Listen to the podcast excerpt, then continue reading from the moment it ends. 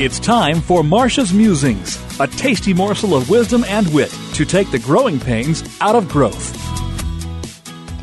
What does success look like?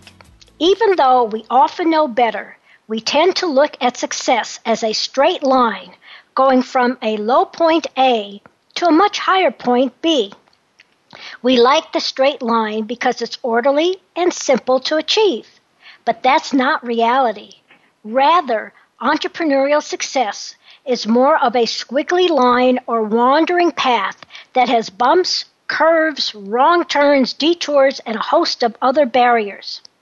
All the entrepreneurs who have been guests on the Business Edge have experienced difficulty in getting their business off the ground or growing it pro- profitably.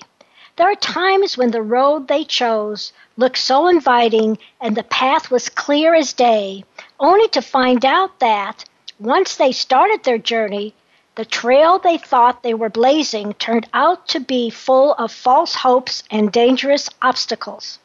Also, for some, it took years for their path to lead them to triumph, while they watched others arrive much earlier and enjoy the payoffs that success brings. Among their lessons learned was first, you can create light at the end of the tunnel. The path will often not be well lit. You have to push your way through and figure out ways to make things work.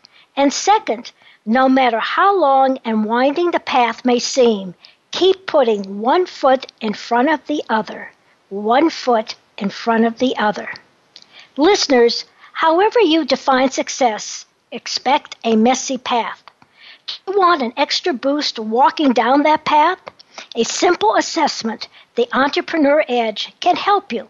Find out how by contacting me at Marcia, M A R C I A, at smartmovescoach.com or call 972 380 9181.